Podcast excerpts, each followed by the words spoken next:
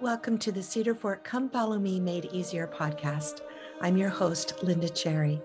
This week we are studying Exodus 35 through 40 and several chapters of the book of Leviticus, with their emphasis on the tabernacle in the wilderness. Our teacher today is Casey Griffiths, the co author of the book 50 Relics of the Restoration. We want to remind you that you can receive 20% off on any Cedar Fort product by going to cedarfort.com and using the code podcast20 at checkout. Thank you so much for joining us each week. We deeply appreciate your support and remind you that you might want to share this podcast and be sure to subscribe and like and leave any comments below. Thank you. Hi, everybody. My name's Casey Griffiths, and I teach religion. And today I'm going to walk you through Exodus 35 through 40, Leviticus 1 16 and 19. Now, this is a big scripture block, probably the biggest one we've encountered so far in the Old Testament. Uh, but don't rush through it and don't skip over everything, even though it does get a little bit technical. Part of the reason why this is such a valuable scriptural block is because this is a walk through the tabernacle of Moses, and it's connected in a lot of ways to what we believe in the temple and what we practice there too. I have a friend who when he gives firesides likes to get up and say, What if I could give you a book that told you almost everything that goes on in the temple, including the symbols and the Christology? And everybody raises their hand and wants a copy of the book. Well, the book is the Old Testament. The Old Testament is at the root of what we do in the temples. And though what we do in the temples is different today because we live under a different law than the people did, a lot of the symbology is the same. And it's all meant to point you to Jesus Christ. Now, part of the reason why it's good to know this is because there are so many temples uh, that are being built right now. Right now, under construction, are over 100 temples throughout the church, including this temple, which will be built in my own community, Saratoga Springs. In fact, this is a picture I took of the temple just the other day it's on its way. But not just Saratoga Springs, there's also temples coming to Orem, Utah, even older temples like the good old Provo um, temple up on the hill by Rock Canyon is going to be rebuilt and remade as the new Provo temple to look like this when it's done.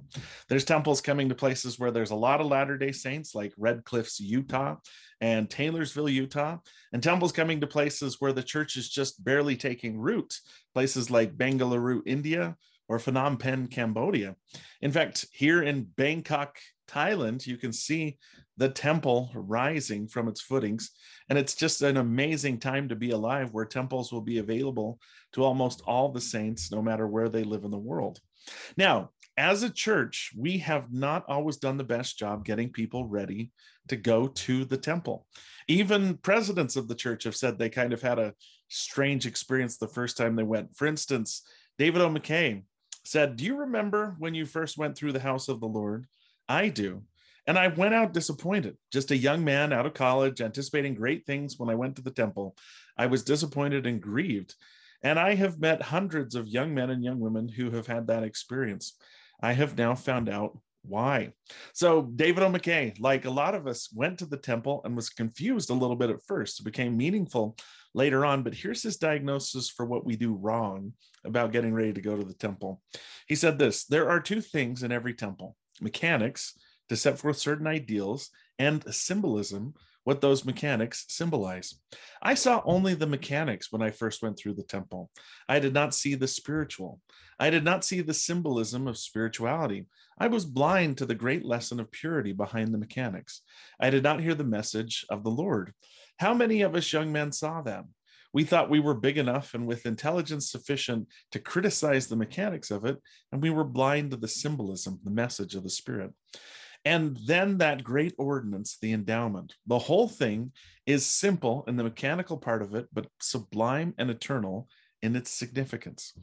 So, one thing that we can say about going to the temple, and this is whether you're going for the first time or for the thousandth time, is to worry less about the mechanics and to worry more about the symbolism.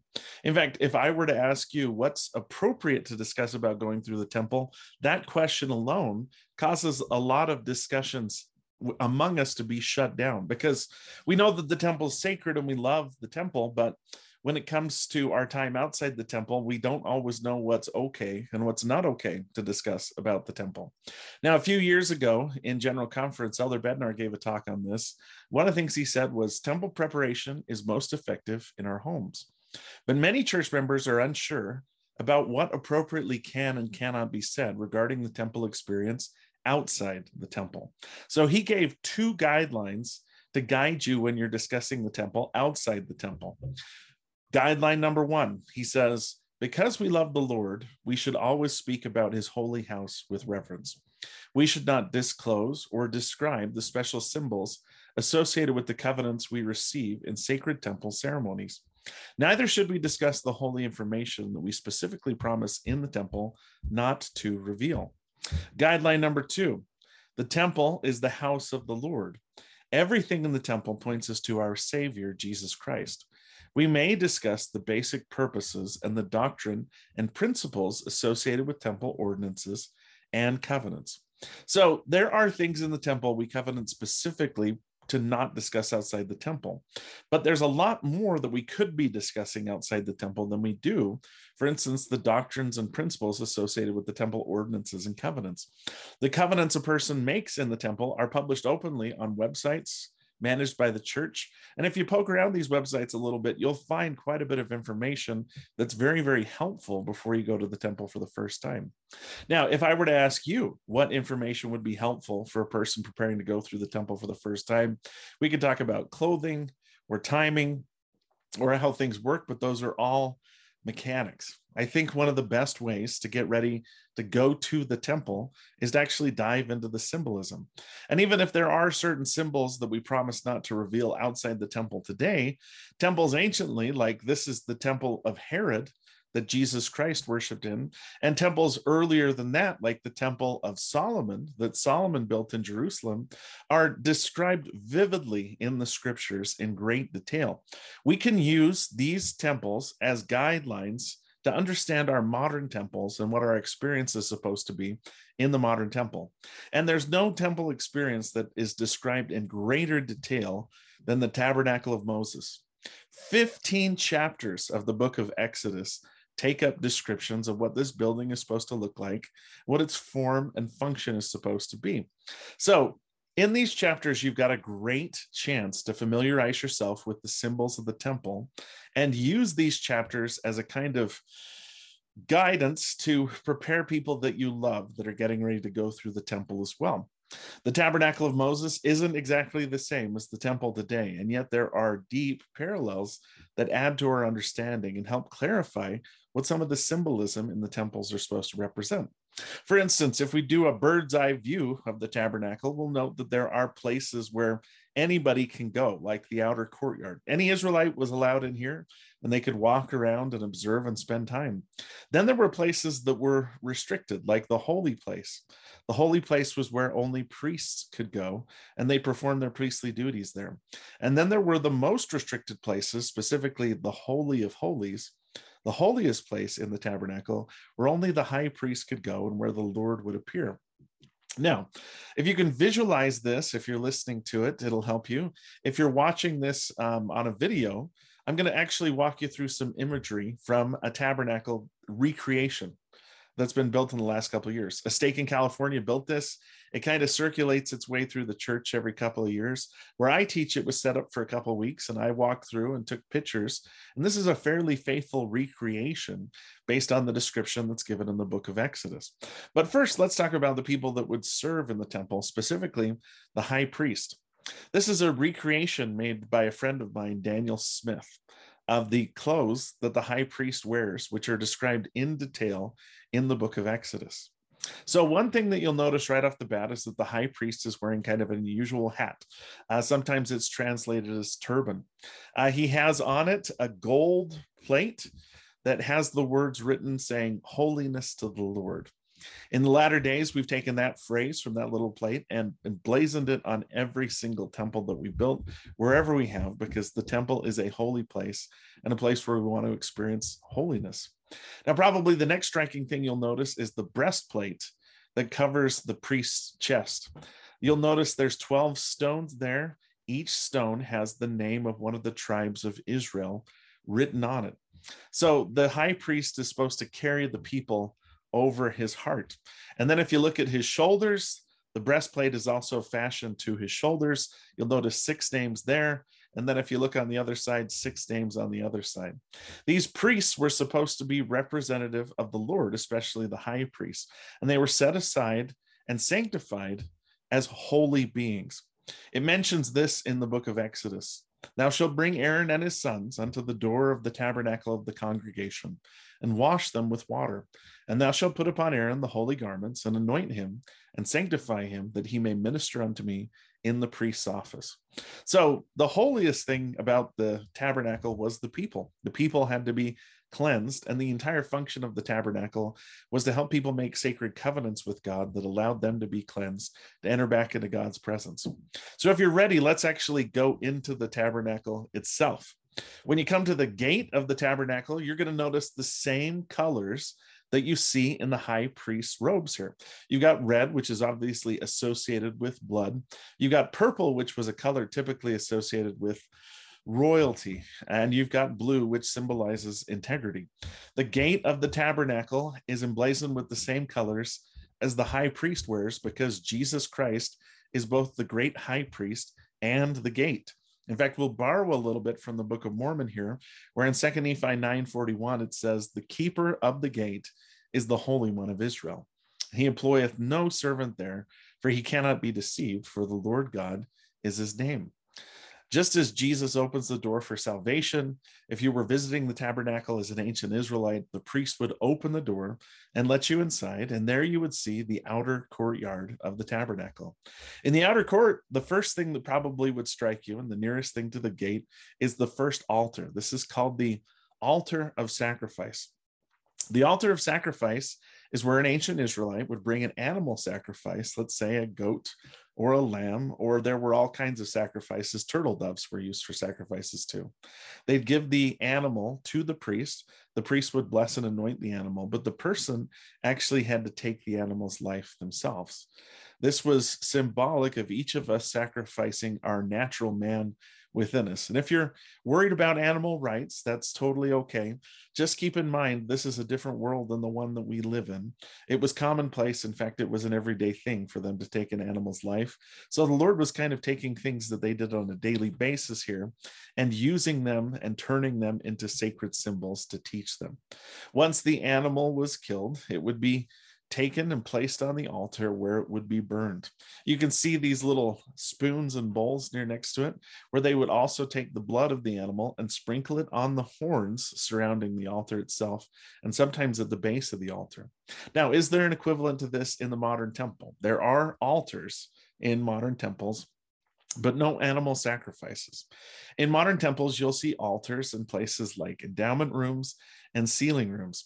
We don't practice animal sacrifice anymore. It was a Mosaic covenant.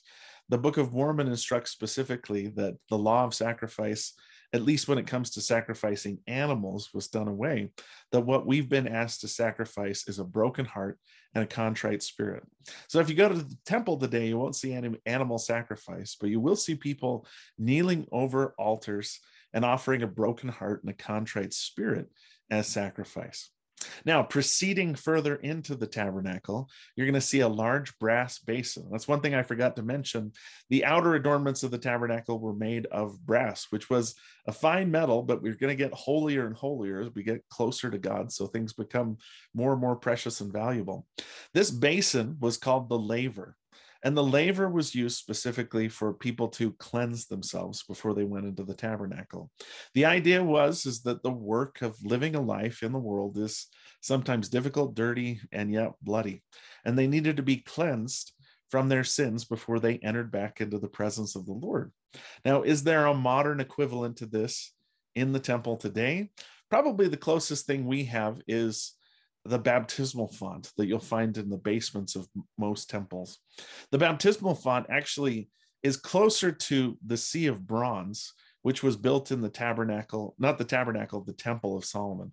Solomon's temple actually had a bigger version of the laver that was much larger and was built on the back of 12 oxen, oxen being a symbol of Israel, but also a symbol of the tribe of Ephraim. Now, this Laver allowed people to be cleansed before they could enter back into the tabernacle, which represented the presence of God. Likewise, baptism, whether it's outside the temple or inside the temple, allows us, our loved ones, and our ancestors to be cleansed before we enter back into God's presence. So, tons of parallels here, but obviously some big differences because of how much the atonement of Jesus Christ changed things and leads us to where we are right now. Now, proceeding into the tabernacle, the next thing that you'll see is the tabernacle proper. This is the actual structure of the tabernacle, but you'll notice that the tabernacle, like everything else, including the two altars that we've already seen, had portability built into it. You may have noticed on the altar of sacrifice those rings off to the side because they were able to put sticks uh, through the rings and pick them up and carry them to where they needed to go. Now, if you enter into the tabernacle proper, the first place that you're going to come to is called the holy place. And typically, only the priests would enter into the holy place. And there you would see three striking articles of furniture. The sacred candlestick, sometimes also known as the menorah, there was the table of showbread, and there was the altar of incense. Each one of these performed a specific function in helping people come unto God and understand who and what he was. The sacred candlestick, for instance, or the menorah, was intended to convey light within the Holy of Holies. The table of showbread, which you may have noticed, had six loaves of bread on each plate, totaling 12 was also accompanied by a container of wine, bread and wine, which are symbols we should be familiar with. Now, this was unleavened bread, which ties back to the Israelite symbol that they weren't able to let their bread rise before they fled from Egypt. And then finally, there's the altar of incense, where a priest would come and burn incense. And this was supposed to symbolize prayers going up to God. In fact, in the New Testament, the father of John the Baptist, Zacharias, was an Aaronic priest, and he was actually in the temple on the day he had drawn the lot to burn incense when the angel Gabriel appeared to him and told him that he and his wife were going to have a son. Now, behind it, you'll notice the veil. And this veil is emblazoned with angels or cherubim, signifying divine guardians that guard the presence of God. Now, this is about as far as even a priest in Moses' day would go. They labor inside the holy place, but not go into the Holy of Holies. Only the high priest would go into the Holy of Holies, and typically only once a year. Now, inside the Holy of Holies is what's considered the most sacred space within the tabernacle itself.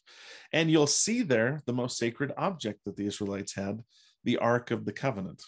The Ark of the Covenant was a box made out of acacia or shittim wood that was then overlaid with gold. And all the adornments within the tabernacle proper were made of gold. Everything outside was made of brass, symbolizing greater purity and greater beauty as we approach the presence of God. On top of the tabernacle was this, on top of the um, Ark of the Covenant, is this lid that has two cherubim as well that guard the way and protect the sacred objects that were found inside this. This was known as the mercy seat. And this is the place where God would manifest himself to the prophet and to the high priest in Moses' day. Now, if we lifted up the lid inside the ark, we would see a couple items. Among them, there's a pot of manna, signifying that Israel was fed in the wilderness. There was also Aaron's rod. You'll remember the story where Aaron's rod, which was taken from an olive tree uh, sp- sprouted new growth, even though it had been off the olive tree for years. I'm sorry, the almond tree for years. This signified that Israel was led in the wilderness. And then there were the tablets that the Ten Commandments were written on, signifying that Israel was taught in the wilderness. This sacred box was carried everywhere by the Israelites. And I know the image we have is that it melts people's faces off because it's so powerful. It was powerful, and there are instances like with Uzzah where its power is manifest. Uzzah was a guy who thought the ark was going to fall. He reached out his hand to steady it, and he was struck dead. There's a lot of complex symbology behind that. But the point is, is that this was the house of the Lord, his tent in the middle of the Israelite camp that everybody surrounded. All the tribes set up their tents with the opening facing the tabernacle because it was the center and the heart of their faith. And one thing I noticed as I toured through this uh, recreation of the tabernacle was that it got darker and darker until the darkest place was actually the Holy of Holies. I asked myself, why would the Holy of Holies be the darkest place? And to the Israelites, it wasn't. The Holy of Holies was illuminated by the presence of God. It would have been the brightest place when God manifested himself. And it says in the book of Exodus that when the tabernacle was completed, a cloud covered the tent of the congregation, and the glory of the Lord filled the tabernacle. That cloud and that pillar of fire, those two familiar symbols. Now, we've been doing this all along, but let's take a few minutes and talk about the modern temple and try and identify some parallels. Just like the Savior used the symbols that were familiar to the Israelites, for instance, making the holy place a tent in their midst, the Savior used symbols that were familiar to the early saints as they built their sanctuaries and sacred structures. That leads up to the modern sanctuaries and sacred structures that we worship in today. So let's go back to 1836. This is when the first temple built by the Church of Jesus Christ of Latter day Saints was dedicated in Kirtland, Ohio. This is a beautiful structure, but in a lot of ways, it looks like a typical New England meeting house. It doesn't have um, things that we're familiar with today, like the baptismal font or endowment rooms or sealing rooms, because those ordinances hadn't been revealed yet. And yet, this is a very sacred spot, a sacred as the tabernacle of Moses, because this is a place where the Savior manifested himself. On April 3rd, 1836, during the dedication of the Kirtland Temple, or the season of dedication, the Savior manifested himself to Joseph Smith and Oliver Cowdery. You can find a record of this manifestation in section 110 of the Doctrine and Covenants. Not only the Savior, but Moses, the prophet that revealed the original tabernacle, manifested himself there, along with Elias, who we don't know exactly who that is, and Elijah, the ancient prophet who held the keys of sealing and committed the keys of this dispensation into the hands of Joseph Smith and Oliver Cowdery. Now, as time went on and our temple theology became more complicated, our temple symbology became more complicated. The Nauvoo Temple, which was built and designed in Nauvoo, the architect was William Weeks, had a number of wonderful design features. For instance, you could see moons and you could see suns and stars. The best source that we have indicates that these adornments represented not the three degrees of glory, but the woman described in the book of Revelation who had the light of the moon at her feet and the light of sun in her face and wore a crown of stars. It also had an angel at the top. So as you see angels prevalent and prominent in the ancient tabernacle, it's not surprising that angels have become prevalent and prominent in the modern temple as well. As time went on, our temple became even more sophisticated. This is the Salt Lake Temple, which is kind of the great grandmother of all temple symbols throughout the church. And you see its symbology mirrored in many of the temples that are built, though every temple is just a little bit different.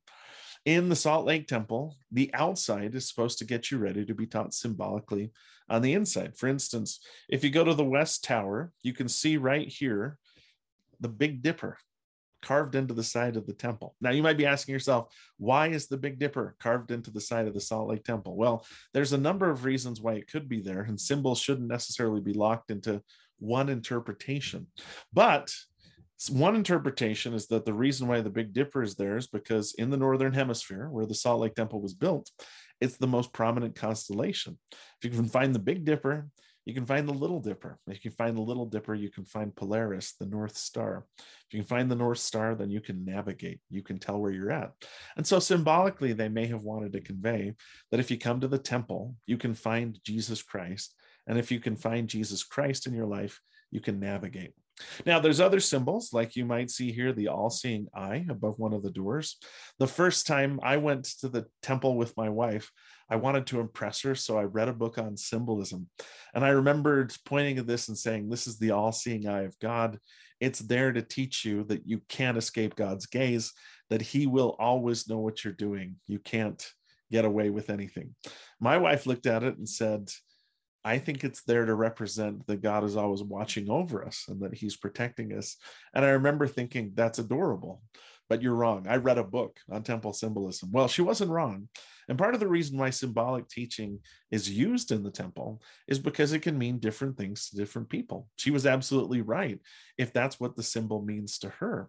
And it probably means that she gets into a little less trouble with God than I do because I was using a much guiltier association. Now, even that idea of cherubim is complicated and used in the modern temple as well. Like if you've ever had a chance to visit the Salt Lake Temple, you may have noticed these alcoves on the sides of the doors that appear empty.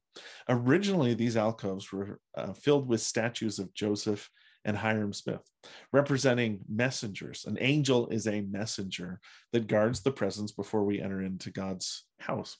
Symbolically, the same thing still happens today because the first presidency, the Quorum of the Twelve, the prophets and apostles, and other leaders of the church, male and female, help determine the worthiness standards that allow a person to receive a temple recommend to go back into God's presence. So, just like there were angels guarding the way to God's presence anciently, there are angels or angelic messengers guarding the way to God's presence today.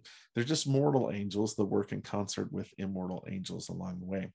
Now, if we go inside the temple, a few years ago on Temple Square, there was this model, this nice model that was built that had the side of the building cut away so you could see the interior of the building as well. And you'll notice, just like the tabernacle of Moses, there are different compartments that a person goes through until they get to the celestial room, which represents the presence of God, just as the Holy of Holies represented the presence of God in the tabernacle of Moses. Other temples have followed suit and be, built similar models. Like here's the Washington, D.C. temple's model. You can actually see the actual temple when it was under construction in the background there. These temples have streamlined the process a little bit. There won't be as many rooms as there were in temples back in Joseph Smith's day. The Manti Temple and the Salt Lake Temple, until recently, for instance, had creation rooms, garden rooms, rooms representing the telestial world, the terrestrial world, and the celestial kingdom.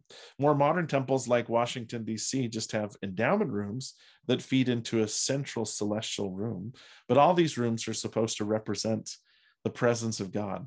And they can also be used for other purposes, like Washington, D.C. and Salt Lake, you may have noticed, have large assembly halls on their top floor that are sometimes used to hold meetings and trainings. And that'll that those assembly halls exist in a number of modern and older temples. For instance, Nauvoo, obviously Kirtland has one, Los Angeles has one as well. So does Washington, D.C. and Salt Lake. But the central focus is the celestial room. And just as the Holy of Holies represented sacredness and God's presence, in the modern temple, the celestial room represents the sacred presence of God. But you might have noticed it's a lot comfier. There's places to sit. Looks like a nice family room where we can spend time with God and spend time with the people that we love and that we care about. This is the celestial room in the Oquirrh Mountain Temple, I believe. Picture I took off the church's website. Now, let's try and put this all together. First of all, when it comes to understanding the tabernacle and when it comes to understanding the modern temple, the key to the symbols, the President McKay said it was so important for us to understand, are basically the same. President Russell M. Nelson gave a major key to understanding the symbolism of the modern temple. He said this The temple is a house of learning. Much of the instruction imparted in the temple is symbolic and learned by the Spirit. This means we are taught from on high. Temple covenants and ordinances are a powerful powerful symbol of Christ and his atonement. We all receive the same instruction, but our understanding of the meaning of the ordinances and covenants will increase as we return to the temple often with the attitude of learning and contemplating the eternal truths taught. So, same thing from a newer prophet, it's symbolic, and we need to be willing to embrace the symbolism and be taught by the Spirit. Symbols can mean different things to different people. That might mean that you have a different experience going through the temple your first time than you do going through for your hundredth time. But the beauty is, is that each time you go through, whether it's your first or your hundredth, you can learn something new and powerful that can point you to Christ. Now, President Nelson goes on to say essential ordinances of the gospel symbolize the atonement. Baptism by immersion is symbolic of the death, burial, and resurrection of the Redeemer. Partaking of the sacrament renews baptismal covenants and also renews our memory of the Savior's broken flesh and of the blood he shed for us ordinances of the temple, temple symbolize our reconciliation with the Lord and seal families together. So, in every ordinance, whether it's the temple ordinances, the baptismal ordinance, or even taking the sacrament on Sunday, a major key to unlocking and understanding the symbolism is to look at it and say, what does this teach me about the atonement of Jesus Christ? How does this help me understand Jesus, what he did for me, and how he's the way back to salvation. More recently, another apostle pointed out the same thing. Elder Jeffrey R. Hall in a General Conference said, When one goes to the Holy Temple for the first time, he or she may be somewhat awestruck by that experience. Our job is to ensure that the sacred symbols and revealed rituals, the ceremonial clothing and visual presentations never distract from, but rather point towards the Savior, whom they, we are there to worship. You can see the same thing that President McKay said don't let the mechanics of the temple distract you from the symbols of the temple and the way that they point you to Christ. Elder Holland went on to say this The temple is his house, and he should be uppermost in our minds and hearts, the majestic doctrine of Christ pervading our very being, just as it pervades the temple ordinances. From the time we read the inscription over the front door to the very last moment we spend in the building, among all the wonder we are wonder we encounter, we are to see above all else the meaning of Jesus in the temple. Now, how does the temple help us go there? The inscription right above the door says, Holiness to the Lord and the house of the Lord. If you'll turn to Leviticus 19, you're going to notice a connection between holiness and being like Jesus Christ. The instruction that Moses gave was to speak unto all the congregation of the children of Israel and say unto them, Ye shall be holy, for I, the Lord your God, am holy. Then, if you read through the rest of Leviticus 19, you're going to notice that over and over the Lord says the path to holiness is to do your best to keep the commandments, to observe the Sabbath day, to be kind to other people. He emphasizes taking care of strangers and making sure that they are welcome at home. And each one of these things, whether it's a tabernacle in the desert or a temple in the midst of a modern city are intended to make us more holy, to purge from us the stains of the world and help us become more like God and Jesus Christ in our quest to gain immortality and eternal life. Now, in modern temples, the ordinances that we practice are different than the ordinances practiced in Moses' temple. A quick glance through the book of Leviticus will reveal that they had a system based on sacrifices. The sacrifices were intended to purge out the worldliness from them. Our ordinances in the temple today do not involve any kind of animal sacrifice, but like we mentioned earlier, they involve the sacrifice of a broken heart and a contrite spirit. So, real quick, let's walk through the ordinances in the temple. First ordinance is called the initiatory ordinance. It's actually very similar to that washing and anointing that took place in the temple anciently with the priests. However, rather than just the priests being washed and anointed and set apart, today all men and women who go through the temple are washed and anointed and given specific blessings. One of the really unique and wonderful things about our temple today is that women perform this ordinance on behalf of other women. My wife, for instance, who had had questions and concerns about women in the priesthood had all of them solved when she went to the temple and saw women performing ordinances with authority for other women. One description of the initiatory ordinances given by another apostle, this is Elder Robert D. Hales, he said, When we enter the house of the Lord, the ordinances and the spirit that attend us sanctify our souls. This sanctification begins with the initiatory ordinances of washing and anointing. These are preparatory ordinances. They provide the cleanliness and purification we need to receive the endowment. When it comes to this ordinance, too, we're not only washed, we're also clothed in special garments. Just like the priests anciently had to wear specific clothes, the priests today wear symbolic clothing under their clothes. Because back then, priest was a full time job. Today, we have full time jobs in addition to being priests and leaders in in the in the kingdom of God. Uh, Boyd K. Packer explained this. He said the ordinance of washing and anointing are referred to often in the temple as initiatory ordinances. It will be sufficient for our purposes to only say the following associated with the endowment are washing and anointings, mostly symbolic in nature, but promising definite, immediate blessings as well as future blessings. In connection with these ordinances in the temple, you will be officially clothed in the garment and promised marvelous blessings in connection with them. It is important that you listen carefully as these ordinances are administered and that you try to remember the blessings promised and the conditions upon which they will be realized. So, one easy thing to remember is just as the priest anciently wore symbolic clothing, the priests that are anointed and washed in the temple today are given symbolic clothing. One difference is that both men and women are washed and anointed and given the symbolic clothing. Another major difference is that this was only an ordinance granted to the tribe of Levi. Today, everybody is uh, who qualifies for temple ordinances is given these sacred clothes to wear. These clothes represent our covenants. For instance, A pamphlet on preparing to enter the Holy Temple, published by the church, says the garment represents sacred covenants. It fosters modesty, becomes a shield and protection of the wearer. The garment covering the body is a visual and tactile reminder of the covenants made in the temple.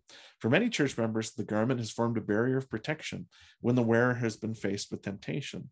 Among other things, it symbolizes our deep respect for the laws of God, among them, the moral standard.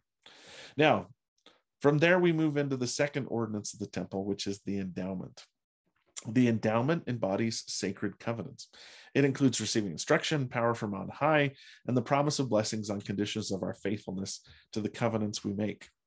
President Brigham Young defined the endowment the following way Your endowment is to receive all those ordinances in the house of the Lord, which are necessary for you after you have departed in this life to enable you to walk back to the presence of the Father and gain your eternal exaltation. So, that idea of walking back into God's presence, passing people or sentinels or angels that act as witnesses, is to basically get you back into God's presence. The same thing that the tabernacle did anciently, the temple today does on its own too. Now, the ordinances we know and we're aware of, the ordinances uh, of the temple and the covenants that we make there include things like consecration, the law of sacrifice. Elder James E. Talmage listed off some of these in his book, The House of the Lord. He said the ordinances of the endowment embody certain obligations on the part of the individual, such as covenant and promise to observe the law of strict virtue and chastity, to be charitable, benevolent, tolerant, and pure, to devote both talent and material means to the spread of truth and the uplifting of the race, to maintain devotion to the cause of truth, and to seek in every way to contribute to the great preparation that the earth may be made ready to receive her King, the Lord Jesus Christ. With the taking of each covenant and the assuming of each obligation as a promised blessing is pronounced, contingent upon the faithful observance of those conditions. Now, having made all of those covenants, we find ourselves back again, whether we're in the ancient or in the modern temple, at the veil. And I want to point out here maybe the most important difference between the tabernacle of Moses and the system that the Israelites followed and the current law that we live under, the higher law, the law of Christ. On the day that Jesus Christ was crucified, according to the Gospel of Matthew, which was written with Jewish people in mind, they walked into the temple in Jerusalem and they saw that the veil had been rent in twain, it had been torn. It had been symbolically torn to represent that it was no longer just the function and office of the high priest to enter into God's presence, but that in Jesus Christ laying down his life and then being resurrected, the gate had been opened for all people to enter into God's presence. You'll note that the veil you can see here has those same symbolic colors red, purple, and blue that the high priest wore and that the gate of the tabernacle had as well. All this just reinforces the idea that the great high priest, as he's described in the Epistle of the Hebrews, is Jesus Christ, and that Jesus Christ opens the veil so that every single one of us can return back into God's presence. Now, I hope you'll read through these chapters and it's a big reading assignment, but I hope you'll take your time to think deeply. I've just given you the basics for the symbolism of the tabernacle here. As you dive in, you'll notice more and more and make more and more connections that will allow you to have a deeper understanding of how the ancient Israelites used the tabernacle to come into Christ and how the modern day house of Israel uses temples to come into Christ and enter into God's presence again. The temple is one of the greatest blessings that we have in this life, one of the best things that the Lord has given to us to help us come unto Him. In fact, another way to think of the temple is this this is something Elder David A. Bednar said. He said, The temple is the point of intersection between heaven and earth. In this sacred place, holy work will be performed through selfless service and love. The temple reminds me of all that is good and beautiful in the world. One way I like to think of it sometimes is that the temple is like an embassy for the celestial kingdom. Um, you know how if you're in a foreign country and you're an American and you need help, you can go to the American embassy wherever it is. Or if you're British, you can go to the British embassy and so on and so forth. That embassy, if you're an American, represents American soil. It is American soil. The minute that you step into the embassy, you're back in America. Likewise, the temples, of which there's an increasing number around the world, is like the embassy of God's kingdom. It's the embassy of the celestial kingdom. When you enter into the temple, you're leaving the world that we live in and setting foot on sacred celestial soil. And the good news is, is that there's a lot more celestial soil coming into the church and temples being built all over the place in diverse locations like India, like Kiribati, uh, a number of places where they haven't always had as much opportunity to go to the temple are receiving this wonderful opportunity. So, whether the temple is just a few minutes away from your house, or whether it's a once in a lifetime experience based on where you live to go to the temple, I hope you'll think and pause and reflect and not only go to the temple, but in wearing the sacred clothing that makes you a, a priestly figure in your life you'll remember that you took a part of the temple home with you and that it always remains close to you. Just like the high priest wore his vestments and they symbolize carrying the people on his shoulders and in his heart, we wear our temple clothing at all times close to us to represent the covenants that we've made with God and the closeness that we want to have with Him. So I want to thank you so much for the time you spent with me this day. I want to testify to you of the power and importance of the Holy Temple and the beauty that can be found therein. And just tell you that every single time I've gone to the temple, including the first to the latest, has been an uplifting and wonderful experience that's helped me understand Jesus Christ a little bit better and brought me closer to God. And I say that in the name of Jesus Christ. Amen.